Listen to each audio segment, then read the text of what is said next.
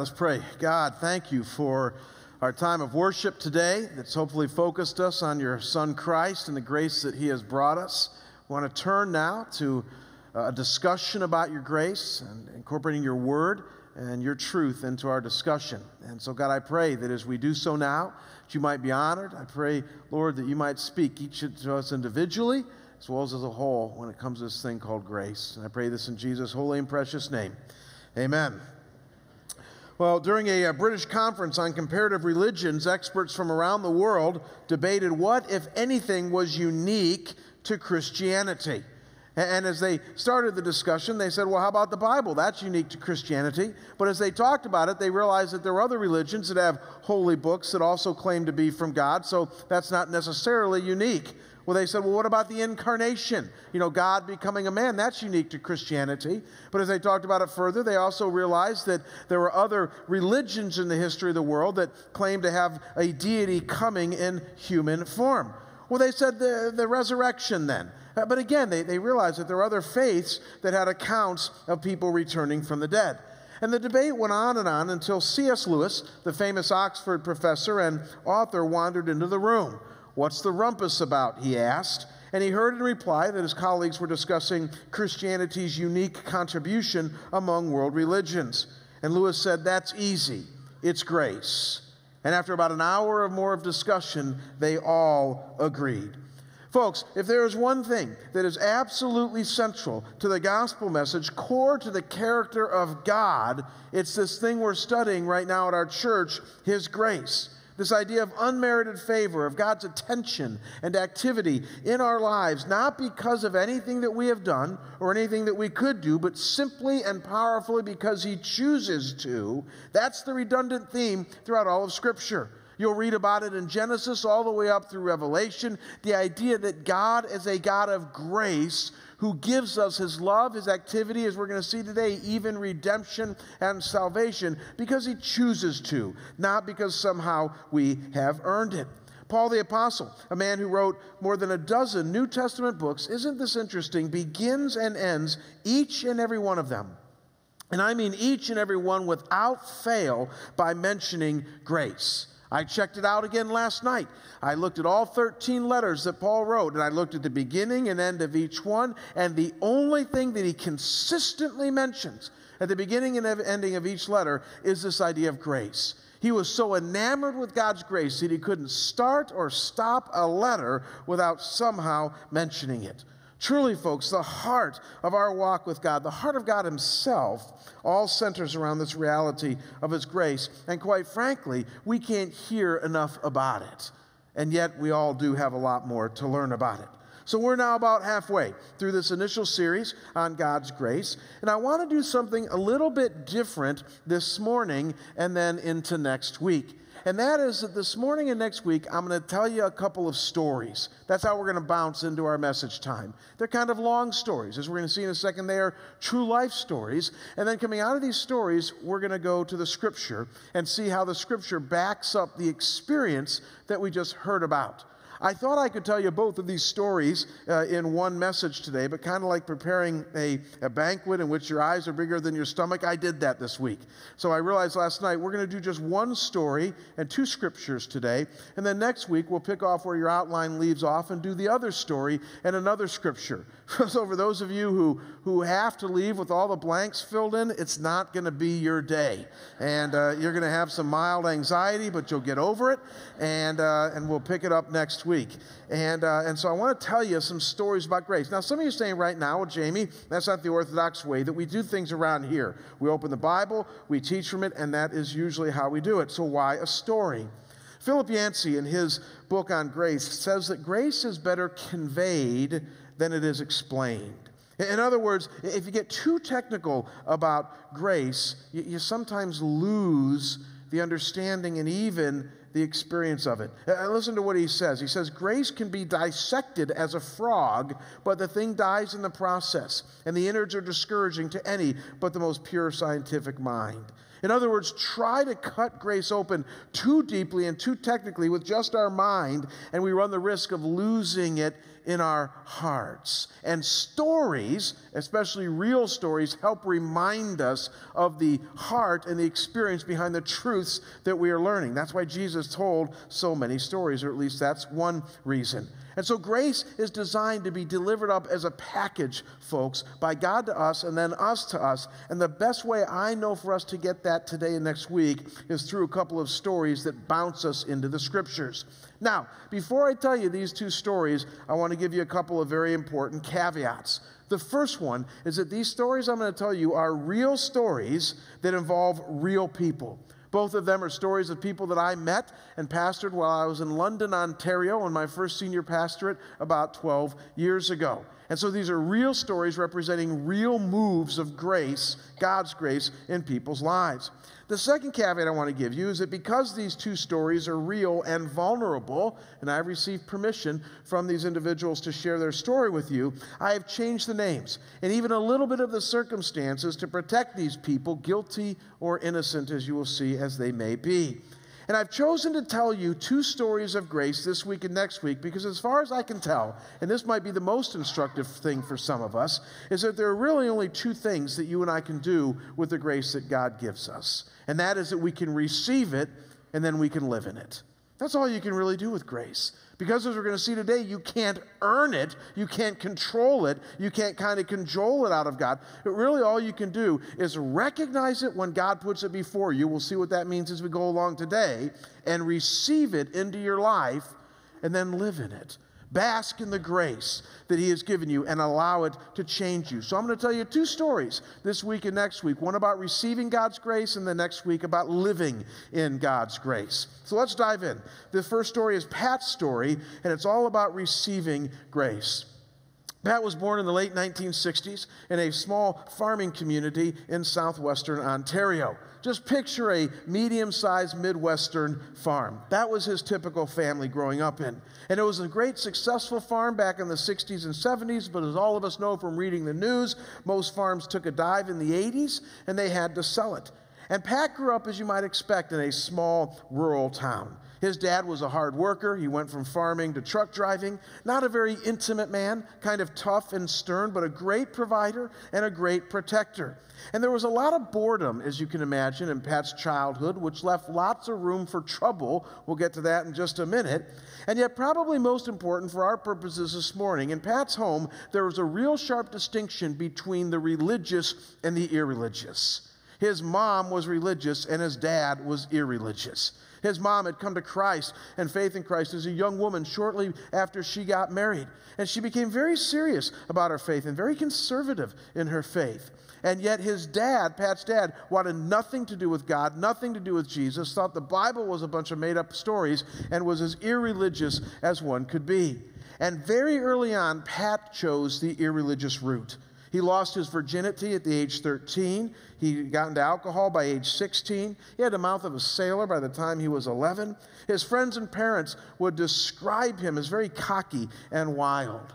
And the two great loves of any kid growing up in southwestern Ontario, then and back then and even now, are hockey and baseball. If you've ever been to London or the Southwest Ontario, every kid falls in love with hockey and every kid wants to be either a professional hockey player or a professional baseball player. And that's what Pat did a lot as a kid.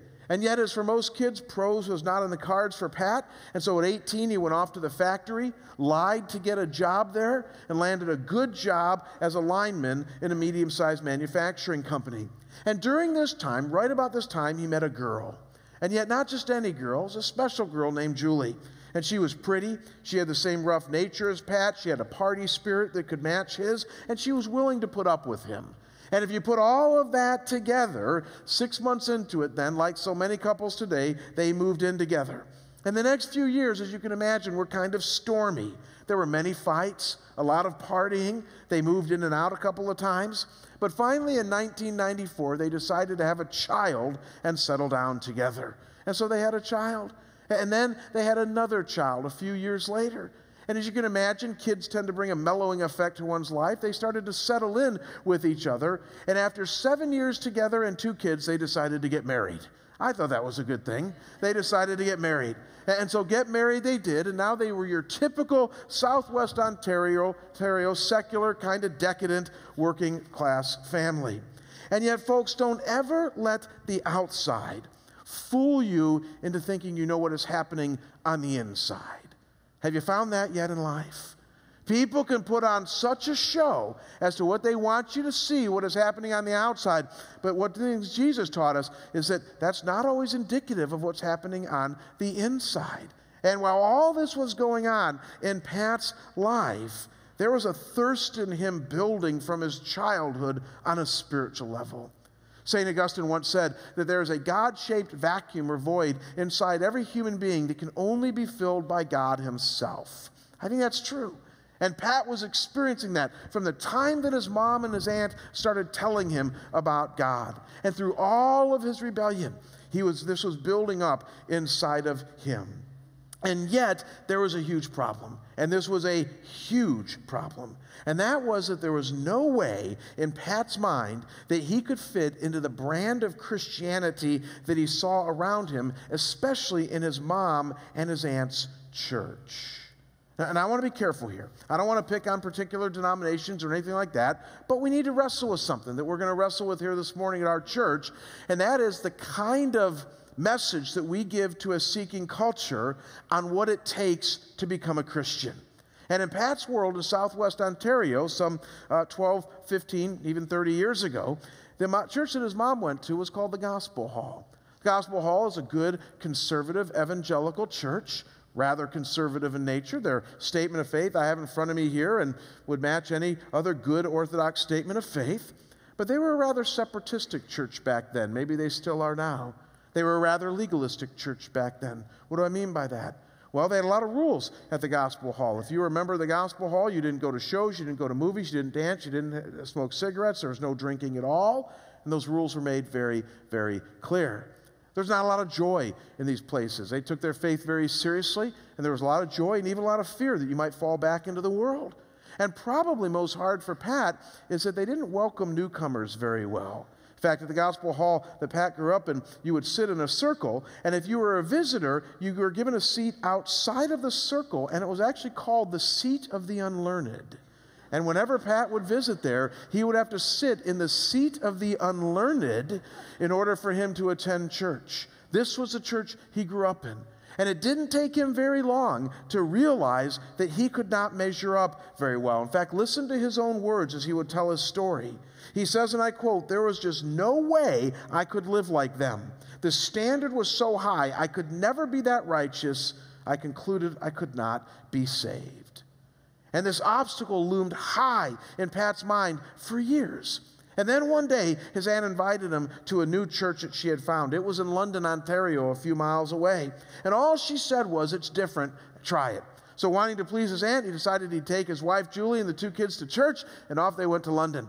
And he tells the story, and I love it when he tells it, of how angry he was on the way to church. You ever been there? He wanted to kick himself for uh, taking up his aunt's invite to come to church. He was grouchy, he was cursing at the kids. And finally, Julie said to him, What is your problem? And he said, I, I just know what's going to happen today, Julie. I know what's going to happen. We're going to get to church. It's going to be old hymns. It's going to be old people, no child care, boring message, judgmental attitudes, and a bunch of rules. He said, I'm just not into that. And yet, when he got to this church, he was taken mildly off guard. There was lots of people. They were seemingly friendly. Even some of them were rather young. In fact, he would tell the story that at first he sat there in the sanctuary and he thought to himself, well, I might be bored, but there's a lot of pretty women that I can look at here if I get too bored. That was this guy's mindset. His kids were not with him because an elderly lady met them at the door named Wilda, and Wilda took his two year old and said, Oh, honey, you don't want to have him in church with you. Let me take him to the child care, to the nursery where he'll be a lot better. And off she ran with his kid. So he sat there in church, just he and Julie, and they were looking around, and then everybody started to sing. He got that.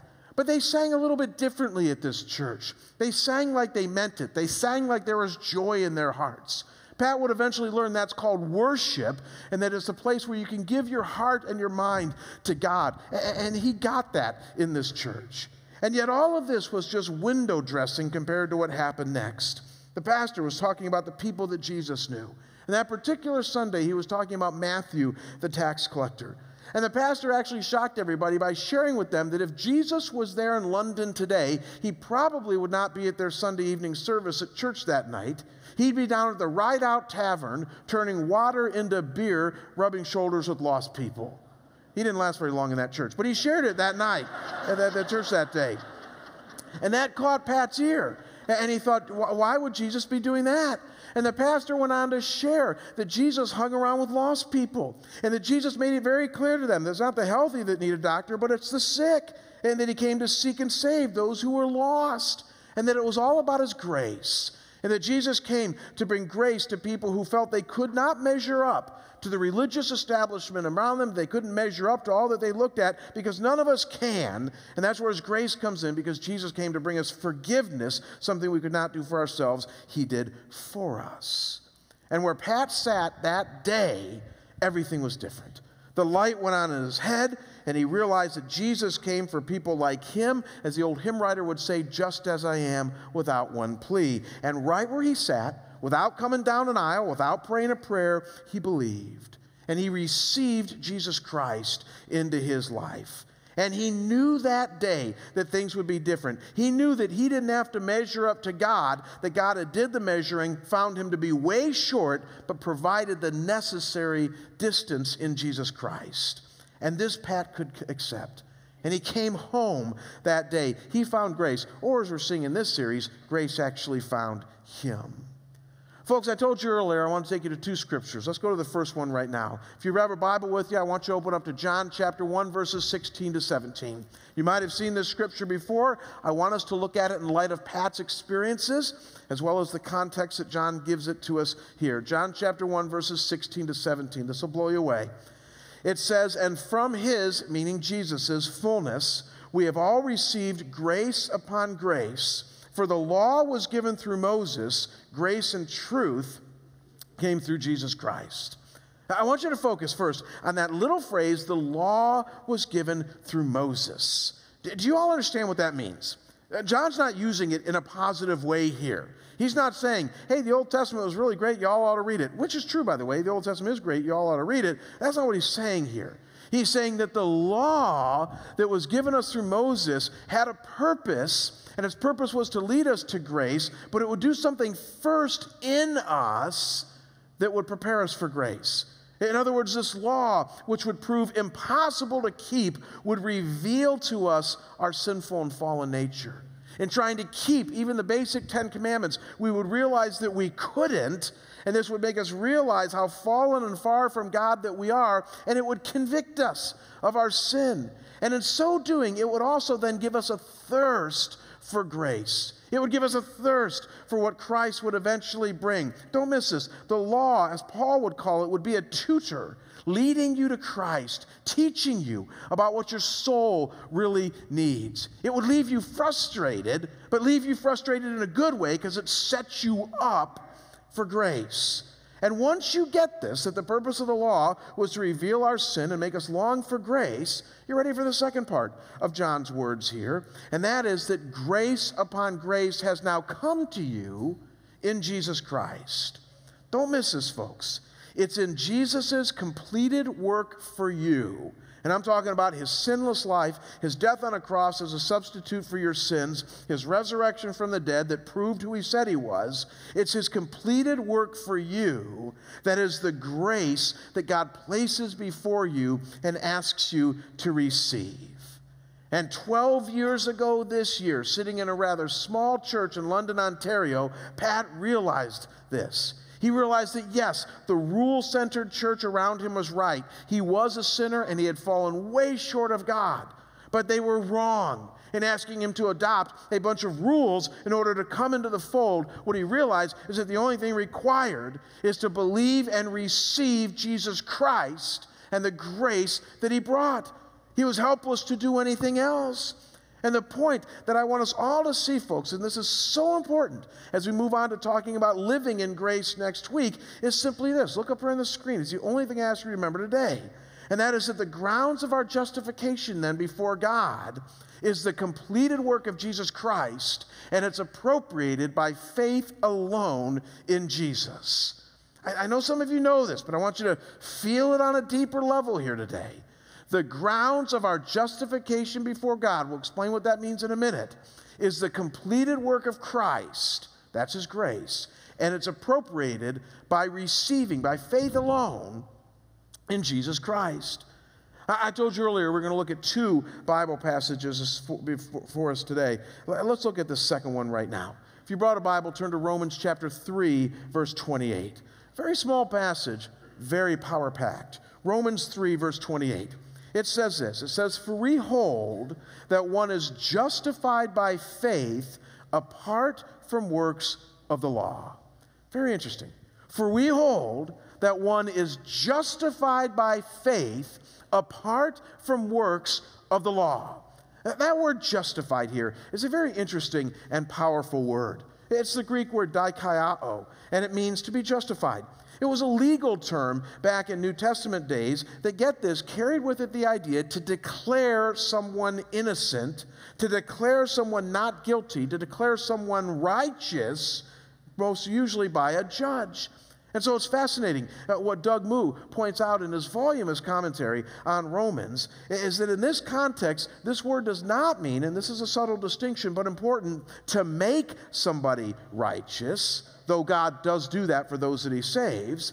And it doesn't even mean in this context to treat someone as righteous, though again, God does treat us as righteous when we embrace His grace in Christ. But in this particular context, this word specifically means to declare someone righteous. That is the believer in Jesus Christ. For the believer in Christ, God is calling him or her not what he or she is not. You guys have heard that before that God calls you what you're not. No, that's not what it's saying. It's actually calling you what you are.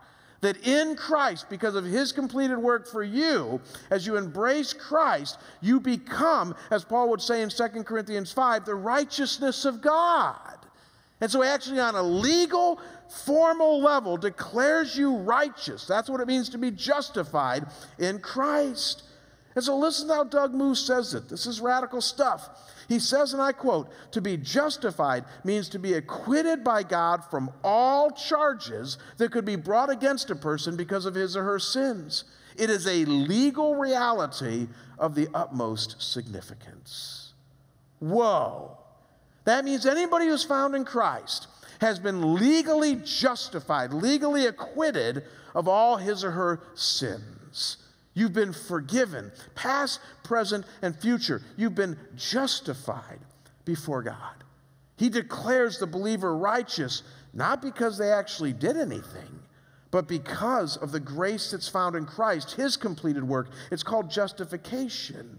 And once you get this, folks, then you're ready for the second part of the equation that's also found here in, Romans 3:28, and that is that you will notice that this justification is only made real, it's only appropriated into our lives by, and I quote, faith apart from works of the law. Do you see that there in verse 28?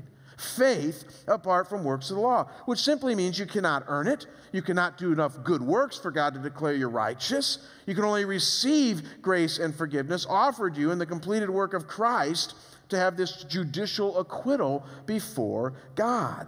That's why I say, maybe now you get it, that the grounds of our justification before God is the completed work of Christ, appropriated by faith alone in Jesus Christ. That's the gospel. And yet, what makes it so hard for you and I to receive today is that we live in a world in which this kind of thinking, and tell me if this isn't true, is just so contrary to the way that we think, isn't it, Frank? We just don't think like this. I mean, think of any time in the world today where somebody does something sacrificial for you, it's because you either did something to earn it or they expect you to do something that will kind of pay you back, pay them back for it. It's just the world that we live in. There's a great movie that came out a few years back, about 15 years ago, called Saving Private Ryan. Maybe some of you saw it. Many of the men did, many of you ladies did too. It was a very uh, real life portrayal of the D Day invasion in Normandy, Normandy back in World War II. And the movies began with 27 minutes of absolute gore as they try to recreate the invasion uh, on Normandy in France, there on the beach back in World War II. And once you get through the first 27 minutes of the movie, then it becomes a plot line of where you got this small group of Army Rangers who now have to go back into enemy lines and try to find a guy named James Ryan and save him. And the reason is, is because James Ryan had already lost three brothers in World War II, and the army didn't want him to, the mother to lose a fourth son. So they said, You got to find Ryan, bring him safely back here. So the whole plot of the story is about these army rangers going back, on, on, again, on the, during the Normandy invasion, and trying to find Private Ryan. And the story is, as they go along is that many of them lose their lives, and they show how that happens. And eventually they find Private Ryan and they're about ready to bring him back to safety, but there's one last bridge that they need to, to protect. And so the last few Rangers and Private Ryan are protecting this bridge, and they eventually all lose their lives in the process, except for Private Ryan and the head of the Army Rangers, played by Tom Hanks. And at the end of the movie, I won't ruin all, well, actually, I will ruin it for you. At the end of the movie, um, Tom Hanks is dying because he's been mortally wounded, and he's sitting there dying, and, and, and Private Ryan is there, and and, his very last words, and I get this, to Private Ryan were this. He grabs him and he says, Earn it. Earn it. And then he dies. And then the next scene in the movie, they, they fast forward 50 years to where now Private Ryan is an old man, and he's at the cemetery there in Normandy, and he's sitting at uh, the grave of this guy who told him to earn it, and he's weeping. And he's weeping uncontrollably, and, and his wife comes over, and he looks at his wife, and he says, have I been a good man? Have I done good things? In a typical Hollywood format, she says, Yes, you have. And, and, and the movie ends there, and we all kind of feel good about ourselves. Earn it. I would say that's a very American way of thinking. That, that's the way our culture thinks. Somebody does something sacrificial for you, you better earn it, either before or after. The only problem with that way of thinking is that if that's the way you think about your Christianity, you got it all wrong. Uh, Jesus did not look on the, from the cross, look to you and say, earn it. If you think that that's what happened, you got it backwards. Jesus looked out at the cross to you and he said, You can't earn it. Your good works are just filthy rags in this whole process. You can't bring any of that into the equation. You're too far gone. But what I'm doing right now for you, dying on a cross, that's going to earn it. All you can do is receive the grace that I'm putting in front of you. Folks, the first lesson that my friend Pat teaches us that is confirmed by the scriptures is that God has made his grace available to all of us and what he has done in Christ, but you got to admit that you can't do it. You got to admit that you are completely inadequate in light of a holy and righteous God. And you need to turn in your mind and heart. That re- that's what repentance means. Turn in your mind and heart and receive His grace. And so here's the challenge for those of us who have already received His grace, and it's many of us here today. And it's a challenge I want to give you, and this is bold, but look up here on the screen. And that is when will we realize that others, meaning others who are lost, do not need to adopt our particular lifestyle practices, habits, and behaviors in order to be saved. I sat there in my office last night and I looked at that phrase and I said, Rasmussen, do you really have the guts to put that up there on the screen at Scottsdale Bible Church tomorrow? I thought, yep, no guts, no glory. So let me repeat it again. When will we realize that other people do not need to adopt our particular lifestyle practices, habits, and behaviors. Now, here's the key phrase in order to be saved. I, I ask you that question, church, and I think a lot of churches struggle with this. Again, it was Pat's dilemma. Look, uh, much of what the Gospel House was about back then, it might have been right or wrong. We could have that debate.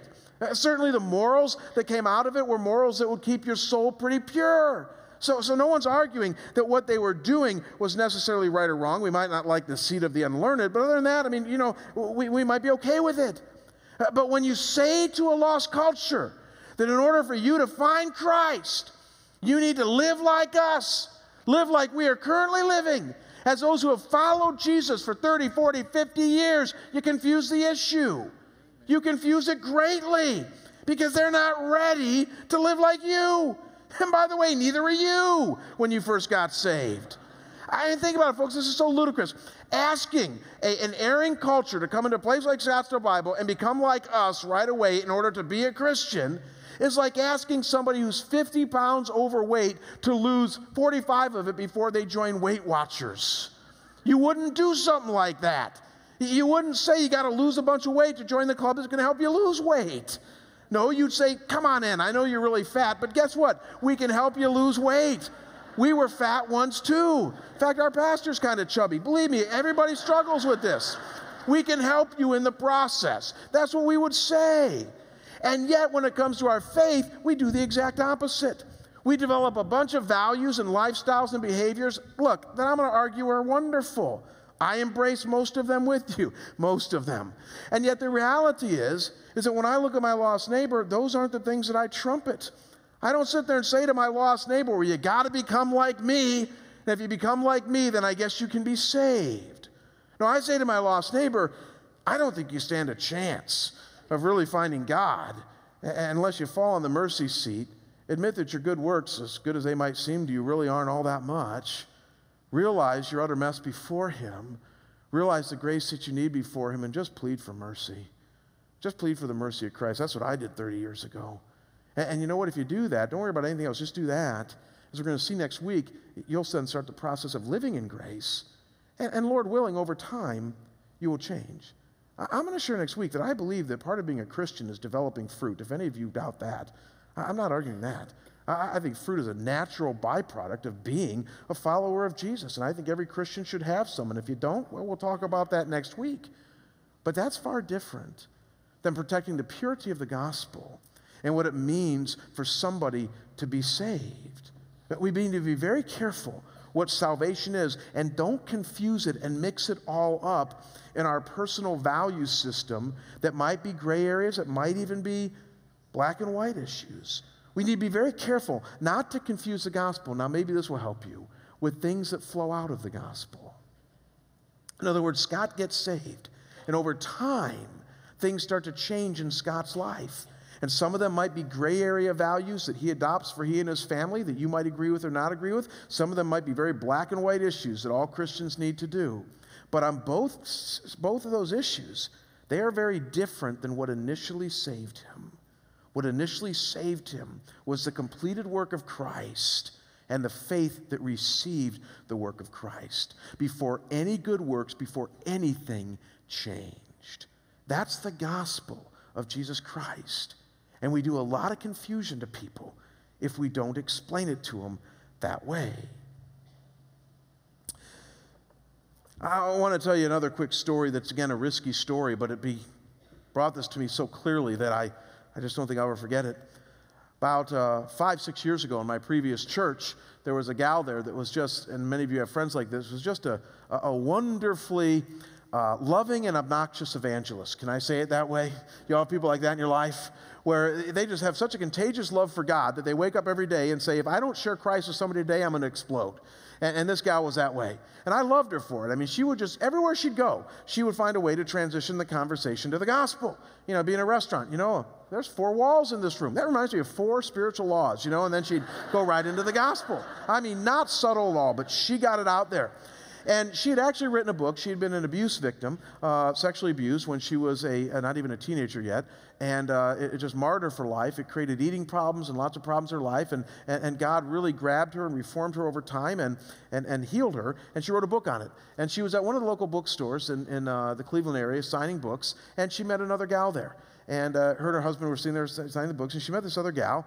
And typical, what my friend would do, she shared Christ with her. And uh, they got together for another meal later, and this other gal accepted Christ. It was really cool. And it was very authentic. I mean, she received Jesus Christ into her life. Now, what do you do when that happens? Well, she started bringing her to church. Her and her husband started bringing this gal to church, and it was great. And as I was interacting with this gal, because she sat in the third row church for the next three, four years, I actually did the funeral for her dad and everything. I realized after a couple of conversations that um, this gal was a lesbian. And, and I realized that not just that, but she'd been a lesbian for about 10 years and was in a committed relationship. And, and I thought, wow, well, that, that kind of gets dicey, doesn't it? And, and, so one time I pulled the gal who led her to Christ, I pulled her aside and I said, do you know that, that so-and-so is a, um, you know, and she says, a lesbian? And I said, yeah. And, and I said, did you know that? She said, yeah, mm-hmm, fully aware of that. And I said, uh, have you talked to her about what the Bible says about that? She said, Well, Jamie, I think she knows. And, and yes, I have. And, and she's fully aware that, that, uh, you know, that that's not uh, part of the Christian lifestyle. She's aware of that. And I said, Well, um, What's she going to do about it? And uh, this guy looked at me and said, Well, I'm hoping that someday as she grows in Christ and as we disciple her and as she gets right, more and more right with God, that she will make the gutsy decision, as painful as it will be, to um, say that's not part of what it means to be a follower of Jesus. She said, I hope that happens. And then she looked at me, and I'll never forget this, and she said, because she could see how I was thinking, she said, Jamie, she says, um, I had an eating disorder based on my abusive past for about the first 15 years of being a Christian. She said, I was hundreds of pounds overweight. You, you, you knew that. And, and, she said, and, you know, the Catholics at least have the guts to call gluttony a sin. And, and she said, you know, and, and clearly, every day, I never honored God with my eating. She said, but it took a long time for, for God to, to bring me around and to bring that healing in my life, and yet He eventually did. And I was so glad for people who hung in there with me and, and showed me the grace that was mine in Christ. Folks, I thought about that later. I thought, I wonder what would happen. This was a church of about a thousand people. If those thousand people knew that there was a lesbian in the third row every Sunday, I thought, I wonder what they would think. I wonder how they'd react. I wonder what they'd say to her. I wonder how they would treat her. I wonder if they would honor her salvation as real. I wonder if they'd have the right theology to do so. Please don't hear me wrong. You guys know I'm not defending that lifestyle here this morning. I'm not. I'm just saying that that is a stark example, a very stark example uh, of somebody who can come to Christ just like all of us have and still have a lot of areas that God needs to work on in their lives. And yet, let's just be honest, we have made certain sins today. We've made certain things the unpardonable sin, haven't we? Because they're hot societal issues. They're huge deals in our mind. Uh, just like the legalistic church back in the 50s that had this pecking order of rules, we have our own today. We don't mind R rated movies. We don't mind dancing. We don't mind cards. We don't even mind drinking. The church is a lot more free on that level. Now, listen close. But if somebody were to visit Scottsdale Bible Church, I wonder sometimes if they would hear the message that in order to become a Christian, you got to vote in a certain way. We're a pretty conservative church. I wonder if they would hear the message that in order to become a Christian, you need to adopt a certain lifestyle in a certain way, or you can't become a Christian. In order to become a Christian, you need to start thinking certain ways about certain societal issues, or you can't become a Christian. In order to become a Christian, you, you have to have certain belief distinctives, theological distinctives, reformed or not, in, in order to become a Christian. And, and, believe me, folks, you know me. I, I have a rigid lifestyle that I live by that flows out of my relationship with Jesus Christ. I have certain doctrines that I hold very dear that flow out of my relationship with Jesus Christ. I'm only glad that in 1981, when somebody led me to Jesus Christ, they didn't put before me all those things. That what they put before me was the grace of Jesus Christ and said, He came for you, He died for you. And if you embrace His grace, you will be one of His. And at that point, God grabbed me. And He grabbed me so hard that over the next 10, 20, 30 years, He has changed me. We're going to talk about that next week. But it begins with His grace, not the works. His grace. I, I hope I'm being clear on this. I'm taking a lot of risks in using the examples that I've used here today. You could hear a pin drop here right now, and that's more uncomfortable for me than you. but the reality is, I hope we're all understanding this aspect of God's grace. I prayed up last night, I prayed up this morning that I would not be misunderstood, but that we would do justice to the scriptures and the truth of God. We're going to sing a song right now, as we've done the last two weeks, an old hymn that many of you are familiar with. The hymn that we're going to sing today is called, and I can't believe that I don't, I don't, I forget the name of it, but you're going to like it. And uh, it's really good. Blessed Assurance. How could I forget that? Wow. At least I didn't say Christian life, whatever. Anyways, we're going to sing Blessed Assurance right now. And our ushers are going to come forward to receive our Elders Fund offering. As we do that, the Elder Fund offering, as many of you know, is an offering we take for the poor and needy in our community and in our church. And so um, we hope you give generously that. And, and as we sing this song, uh, just think about the gospel of grace. Think about the assurance that you get when you receive Christ. Why don't you bow with me? Let's pray. Father, If I don't miss my guess, there are many of us here today that need to ponder the gospel in deeper terms than maybe we have up to this point. We believe in Jesus, we trust him for eternal life. We're on the road to righteousness and sanctification and holiness that you have us on. But, Father, we've um, maybe not thought deeply enough about what the gospel really is, what we're asking of lost ones around us. I pray, God, today that we would see that what we're asking of them is to admit their helplessness, their sinfulness before a holy God, and how Christ and Him alone and His completed work becomes the grounds of our justification, appropriated by faith and faith alone in Jesus. Father, there might be some of us here today that have yet to even do that in our lives. We've kind of had a mixture of faith and good works. And so, God, maybe even right now, where those folks sit, like Pat 12 years ago, believe and receive the pure gospel of Jesus right where they are now. I pray, God, that that would happen in their hearts and their minds, that, God, you would truly give them blessed assurance, that you would make that real to them, that Jesus is now theirs, a foretaste of glory divine. God, I pray that we, as we give now, that you'd use these resources to benefit those in need. We're really blessed. We know that. We thank you for your goodness and grace. We just share a bit back right now. Receive this worship, we pray, in Jesus' holy and precious name. Amen.